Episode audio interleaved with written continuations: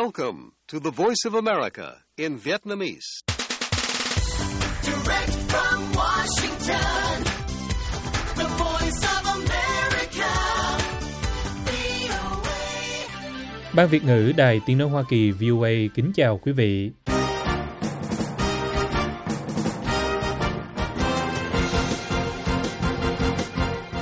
Chúng tôi xin mở đầu chương trình thời sự quốc tế sáng Chủ nhật ngày 15 tháng 1 năm 2023 ở Việt Nam với phần lực thuộc các tin đáng chú ý. Khu chung cư ở thành phố Dnipro của Ukraine bị bắn nát trong vụ tấn công phi đạn của Nga. Ngoài ra, những tin tức khác đáng chú ý bao gồm Trung Quốc báo cáo số ca tử vong liên quan đến Covid tăng mạnh. Indonesia điều tàu chiến giám sát tàu cảnh sát biển của Trung Quốc. Phe Cộng hòa tại Hạ viện Mỹ điều tra vụ tài liệu mật của Tổng thống Biden.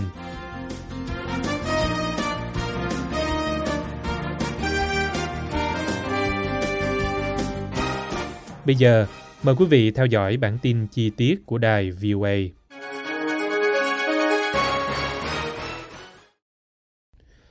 Nga tiến hành một vụ tấn công phi đạn lớn nhắm vào Ukraine vào ngày thứ Bảy, phá hủy một khu chung cư 9 tầng ở thành phố Dnipro, giết chết ít nhất 5 người và tấn công các cơ sở năng lượng trọng yếu trên khắp đất nước, các quan chức cho biết. Bộ trưởng Năng lượng German Galushchenko cảnh báo các cuộc tấn công nhắm vào phần lớn các vùng sẽ khiến những ngày tới trở nên khó khăn. Phó chánh văn phòng của Tổng thống Ukraine cho biết 15 người đã được giải cứu sau khi bị chôn vùi dưới một phần của khu chung cư đã biến thành đống đổ nát ở thành phố Dnipro, nằm ở vùng Trung Đông của Ukraine. Bi kịch, tôi đã đến địa điểm này, chúng tôi sẽ lục tìm đống đổ nát cả đêm. Boris Filatov, thị trưởng thành phố bên bờ sông Dnipro, nói. Thống đốc khu vực cho biết ít nhất 27 người, trong đó có 6 trẻ em cũng bị thương trong vụ tấn công, với nhiều người vẫn bị mắc kẹt dưới đống đổ nát.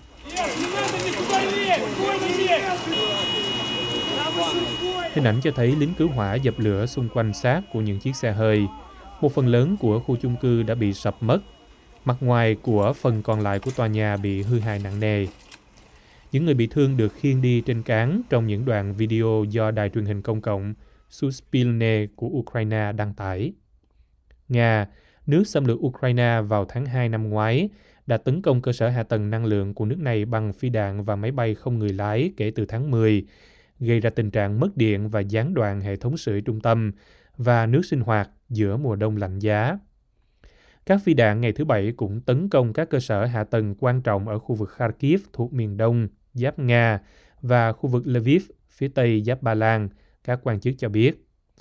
Toàn bộ khu vực Kharkiv bị mất điện sau khi nhà chức trách buộc phải ra lệnh cắt điện khẩn cấp. Thống đốc khu vực Maxim Kozitsky cho biết tại Lviv, việc cung cấp điện và nước cũng có thể bị gián đoạn. Nhiều hoạt động phòng không hữu hiệu ở Kyiv, thiệt hại đối với các cơ sở hạ tầng quan trọng đã tránh được. Serhiy Popko, người đứng đầu cơ quan quản lý quân sự thành phố cho biết. Cuộc tấn công ngày thứ Bảy diễn ra vài giờ sau một cuộc tấn công bằng phi đạn quy mô nhỏ hơn nhắm vào cơ sở hạ tầng trọng yếu ở Kyiv và thành phố miền đông Kharkiv.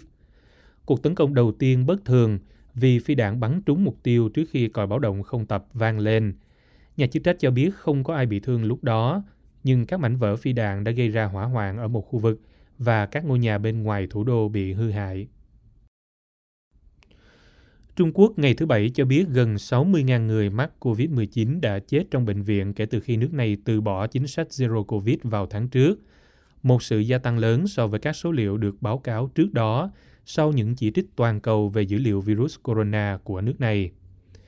Vào đầu tháng 12, Bắc Kinh đột ngột dỡ bỏ các biện pháp chống dịch nghiêm ngặt trong 3 năm qua, gồm xét nghiệm thường xuyên, hạn chế đi lại và phong tỏa hàng loạt sau các cuộc biểu tình lan rộng vào cuối tháng 11 và các ca bệnh đã tăng vọt kể từ đó trên khắp quốc gia 1,4 tỷ dân này. Một quan chức y tế ngày thứ Bảy nói rằng số ca COVID và số ca nhập viện cấp cứu đã lên đến đỉnh điểm và số bệnh nhân nhập viện đang tiếp tục giảm. Trong khoảng thời gian từ ngày 8 tháng 12 đến ngày 12 tháng 1, tổng số ca tử vong liên quan đến COVID tại các bệnh viện Trung Quốc là 59.938 ca.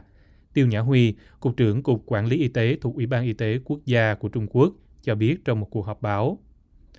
Trong số những trường hợp tử vong có 5.503 trường hợp là do suy hô hấp vì COVID và số còn lại là do kết hợp giữa COVID và các bệnh khác, bà nói. Trong khi các chuyên gia y tế quốc tế dự đoán ít nhất một triệu ca tử vong liên quan đến COVID trong năm nay, Trung Quốc trước đó chỉ báo cáo hơn 5.000 ca tử vong kể từ khi đại dịch bắt đầu, một trong những tỷ lệ tử vong thấp nhất trên thế giới. Nhà chức trách đã báo cáo 5 trường hợp tử vong hoặc ít hơn mỗi ngày trong tháng qua, nhưng con số này không nhất quán với hàng dài người xếp hàng tại các nhà tang lễ và những túi đựng thi thể được nhìn thấy rời khỏi các bệnh viện đông đúc. Tổ chức Y tế Thế giới cho biết trong tuần này rằng Trung Quốc đã báo cáo quá thấp các ca tử vong do COVID, dù hiện tại họ đang cung cấp thêm thông tin về đợt dịch của mình. Cơ quan của Liên Hợp Quốc không bình luận ngay lập tức vào ngày thứ Bảy. Lần gần đây nhất mà Trung Quốc báo cáo số liệu tử vong do COVID hàng ngày là vào ngày thứ Hai. Nước này đã nhiều lần biện hộ về tính xác thực của dữ liệu.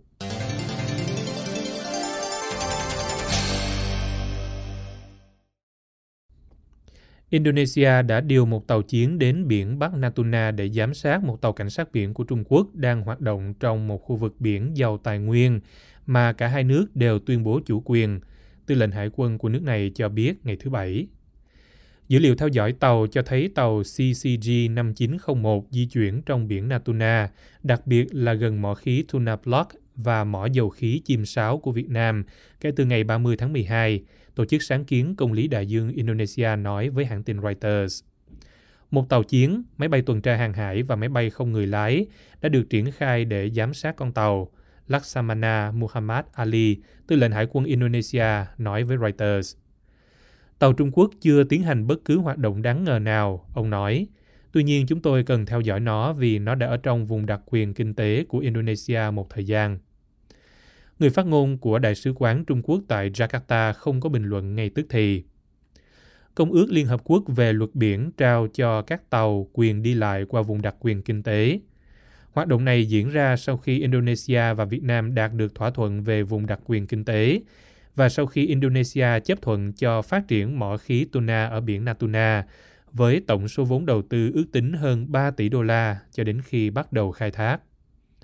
Vào năm 2021, các tàu từ Indonesia và Trung Quốc đã bám đuôi nhau trong nhiều tháng gần một dàn khoan dầu, chìm, đang đào giếng thăm dò ở Lô Tuna. Vào thời điểm đó, Trung Quốc kêu gọi Indonesia ngừng khoan, nói rằng các hoạt động đang diễn ra trong lãnh thổ của họ.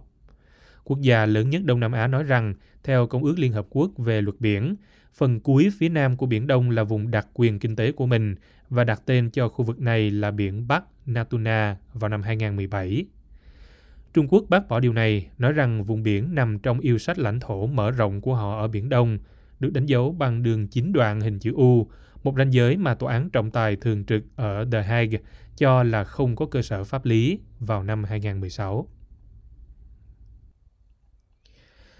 Phe Cộng hòa tại Hạ viện Mỹ ngày thứ Sáu mở một cuộc điều tra về việc Bộ Tư pháp xử lý các tài liệu bảo mật được lưu trữ không đúng cách của Tổng thống Joe Biden. Trong một bức thư ngày 13 tháng 1 gửi cho Bộ trưởng Tư pháp Merrick Garland, các thành viên hàng đầu của phe Cộng hòa trong Ủy ban Tư pháp Hạ viện nói việc Bộ Tư pháp bổ nhiệm Robert Hur làm công tố viên đặc biệt cho vụ việc trong tuần này đặt ra những câu hỏi cơ bản về việc giám sát. Họ yêu cầu tất cả các tài liệu liên quan và những trao đổi liên lạc giữa Bộ, Cục Điều tra Liên bang FBI, Nhà Trắng và luật sư của ông Biden. Bức thư được gửi đi một ngày sau khi đội ngũ pháp lý của ông Biden thừa nhận họ tìm thấy các tài liệu mật liên quan đến thời gian ông làm phó tổng thống trong chính quyền Obama tại nhà riêng ở bang Delaware, bao gồm một số tài liệu trong nhà để xe của ông. Các phụ tá trước đó đã tìm thấy một lô tài liệu mật khác tại tư gia của ông và tại một viện nghiên cứu ở Washington mà ông có liên hệ. Các quan chức của Nhà Trắng và Bộ Tư pháp không đưa ra bình luận ngay lập tức, Reuters cho biết. Phe Cộng hòa đã tìm cách so sánh cuộc điều tra về việc xử lý các tài liệu mật của ông Biden với cuộc điều tra đang diễn tiến về cách mà cựu Tổng thống Donald Trump xử lý các tài liệu mật sau nhiệm kỳ Tổng thống của ông. Nhưng hai vụ việc không giống nhau, các chuyên gia pháp lý cho biết. Nhà Trắng nói các luật sư của ông Biden tìm thấy một số lượng nhỏ tài liệu mật và đã giao nộp chúng sau khi phát hiện. Ông Trump đã từ chối làm như vậy cho đến khi một cuộc lục soát của FBI vào tháng 8 tìm thấy khoảng 100 tài liệu mật, đặt ra nghi vấn liệu ông Trump hoặc nhân viên của ông có cản trở cuộc điều tra hay không.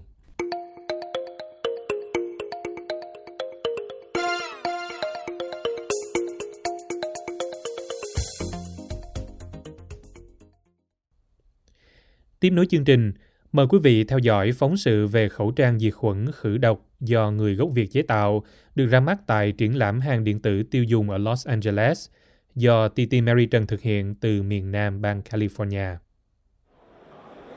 Một trong những phát minh công nghệ điện tử mới nhất và đầu tiên trên thế giới tại triển lãm công nghệ điện tử cho người tiêu dùng CES ở Las Vegas, Mỹ năm nay là khẩu trang lọc khí độc cho bất cứ môi trường nào với phương pháp photocatalysis, tức ứng dụng cơ chế quang xúc tác để khử khuẩn, tiêu diệt các chất độc hại do một tiến sĩ ngành cơ học chất lỏng người Pháp gốc Việt chế tạo. Nó là cái sản phẩm đầu tiên trên thế giới nó chưa có một cái sản phẩm nào nó như này cả. thì tất cả những cái nhìn cái mặt nạ như thế này thôi nhưng mà ở bên trong này nó tích hợp tất cả những cái gọi là technology ừ, về lọc khí ừ, chuẩn nhất trên thế giới. Nguyễn Trọng Đại sang Pháp du học lúc anh 19 tuổi. Anh hiện là tổng giám đốc về công nghệ của công ty Airsom, sản xuất ra chiếc khẩu trang lọc khí tân tiến. Mình có ba cái màng lọc khác nhau. Thì cái màng lọc đầu tiên là cái à, mọi người có thể nhìn thấy ở đây. Thì cái màng lọc này là được sản xuất cho quân đội Pháp, tức là được sử dụng rất nhiều trong các cái tàu chiến của Pháp. Thì cái màng màng lọc này nó cái đặc biệt của cái màng lọc này là nó có cái à, ion à, đồng ở trên cái màng lọc. Tức là cái ion đồng nó đã có thể tiêu diệt virus vi khuẩn rồi. Cái màng lọc thứ hai là cái màng lọc uh, photocatalysis. Thì cái màng lọc này là dùng UV để uh, kích hoạt cái uh, dioxide titan. Thì photocatalysis thì nó sẽ khi mà được kích hoạt ấy thì nó sẽ tiêu diệt tất cả các cái uh, VOC uh, virus bacteria cũng cũng sẽ bị tiêu diệt. Còn sau đấy thì có một cái ở trong cái mặt nạ có một cái màng cuối cùng thì cái màng này là một cái màng rất bình thường nó chỉ là một cái màng để gọi là security Anh Đại là người chế tạo ra màng lọc thứ hai, tức màng lọc khử khuẩn, tiêu diệt vi trùng virus quan trọng nhất trong sản phẩm này. Sáng kiến về chiếc khẩu trang khử độc xuất phát từ con của ông chủ tịch công ty Airsom Pháp, người không may đã qua đời trước khi ý tưởng trở thành hiện thực. This is a project which was initiated by my son. Đây là một đề án do con trai tôi đề xướng. Nó bị căn bệnh sơ nang. Nó du lịch rất nhiều sang các nơi như châu Phi, Ấn Độ và đa phần khi trở lại Pháp nó đều ngã bệnh vì các căn bệnh mà đúng ra là bị vi trùng. Nên nó có sáng kiến là tạo ra một cái khẩu trang bảo vệ rất tốt, một loại siêu khẩu trang mà có thể bảo vệ những người giống như nó trước những ô nhiễm, trước những con vi khuẩn, virus và vi trùng. Theo tiến sĩ Nguyễn Trọng Đại, các bệnh nhân có vấn đề về đường hô hấp, đang ghép tạng cần không khí trong lành, các bác sĩ cấp cứu hay cảnh sát, lính cứu hỏa đều rất cần dùng loại khẩu trang này. Hiện tại, chiếc khẩu trang lọc khí này có giá từ 480 đô la trở lên.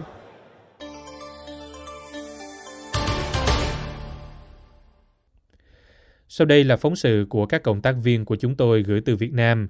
Mời quý vị theo dõi chăm lo Tết cho các gia đình nghèo, người lao động khó khăn nhân dịp Xuân Quý Mão tới đây. Siêu thị mini Tết không đồng đã được tổ chức với mục đích để hỗ trợ người dân có một cái Tết đủ đầy. Ông Trần Văn Phờ, phụ trách cụm 1 của siêu thị mini Tết không đồng tại Sài Gòn cho biết.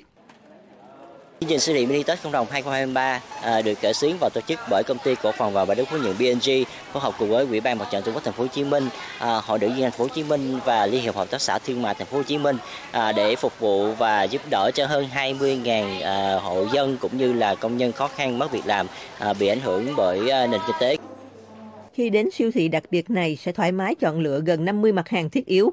Ông Dũng vui mừng như nhận lọc xuân dầu ăn đường bột ngọt những thứ chủ yếu trong nhà nghe văn phòng điện vô là à, anh có cái phiếu để mua hàng chương trình chợ không đồng tết thì em thấy mình cũng được vui được uh, hưởng được cái cái phần ờ, uh, lập tết này của chương trình đưa ra tới Chính quyền cấp phường, xã sẽ chịu trách nhiệm phân phát các phiếu mua hàng này cho người nghèo tại địa phương. Mỗi phiếu như vậy được chọn mua hàng hóa với tổng trị giá gói gọn trong 400.000 đồng. Hàng hóa hầu hết là các nhu yếu phẩm, trong đó có nhiều mặt hàng bánh kẹo, mứt dành cho ngày Tết. Đối với người dân thì à, để nhận được cái phiếu này thì là sẽ được à, phối hợp bởi mặt trận tổ quốc ta- thành phố tại địa phương. Họ sẽ à, phối hợp cùng với các cơ quan địa phương và họ sẽ sẽ xem xét từng hoàn cảnh và họ sẽ cung cấp cho họ một cái phiếu à, 400.000 đồng. 400.000 đồng để mua hàng là số tiền không nhỏ đối với lao động nghèo như bà Nguyễn Thị Lịch, một người rửa chén thuê. 400 ngàn thì cũng số rất là cũng lớn hỏi con cái nhà khó khăn mình mua từ món từ món lên hai ba chục, mười ngàn, ăn ngần ngày thôi còn cái này là mình cũng mừng lắm, phải không mừng để có ăn, có có mắm muối với người ta không ăn ngày tết Bà Lịch nói rằng, siêu thị mini Tết không đồng được mở ra như vậy đã giúp bà con giảm bớt áp lực về cơm áo, gạo tiền trong dịp Tết Quý Mão. Với người nghèo thì vào siêu thị được thoải mái chọn mua hàng mà không quá ngại về số tiền sắm sửa Tết. Còn là một hạnh phúc.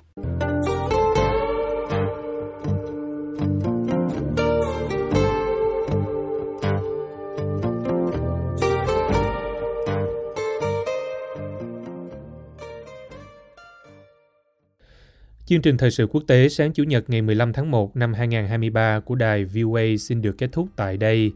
Mời quý vị theo dõi tin tức được cập nhật thường xuyên trên trang web của Ban Việt ngữ ở địa chỉ voa tiếng com Cảm ơn quý vị đã lắng nghe và xin hẹn gặp lại quý vị trong chương trình sáng mai trên podcast. Hoàng Long cùng toàn Ban Việt ngữ kính chào quý thính giả.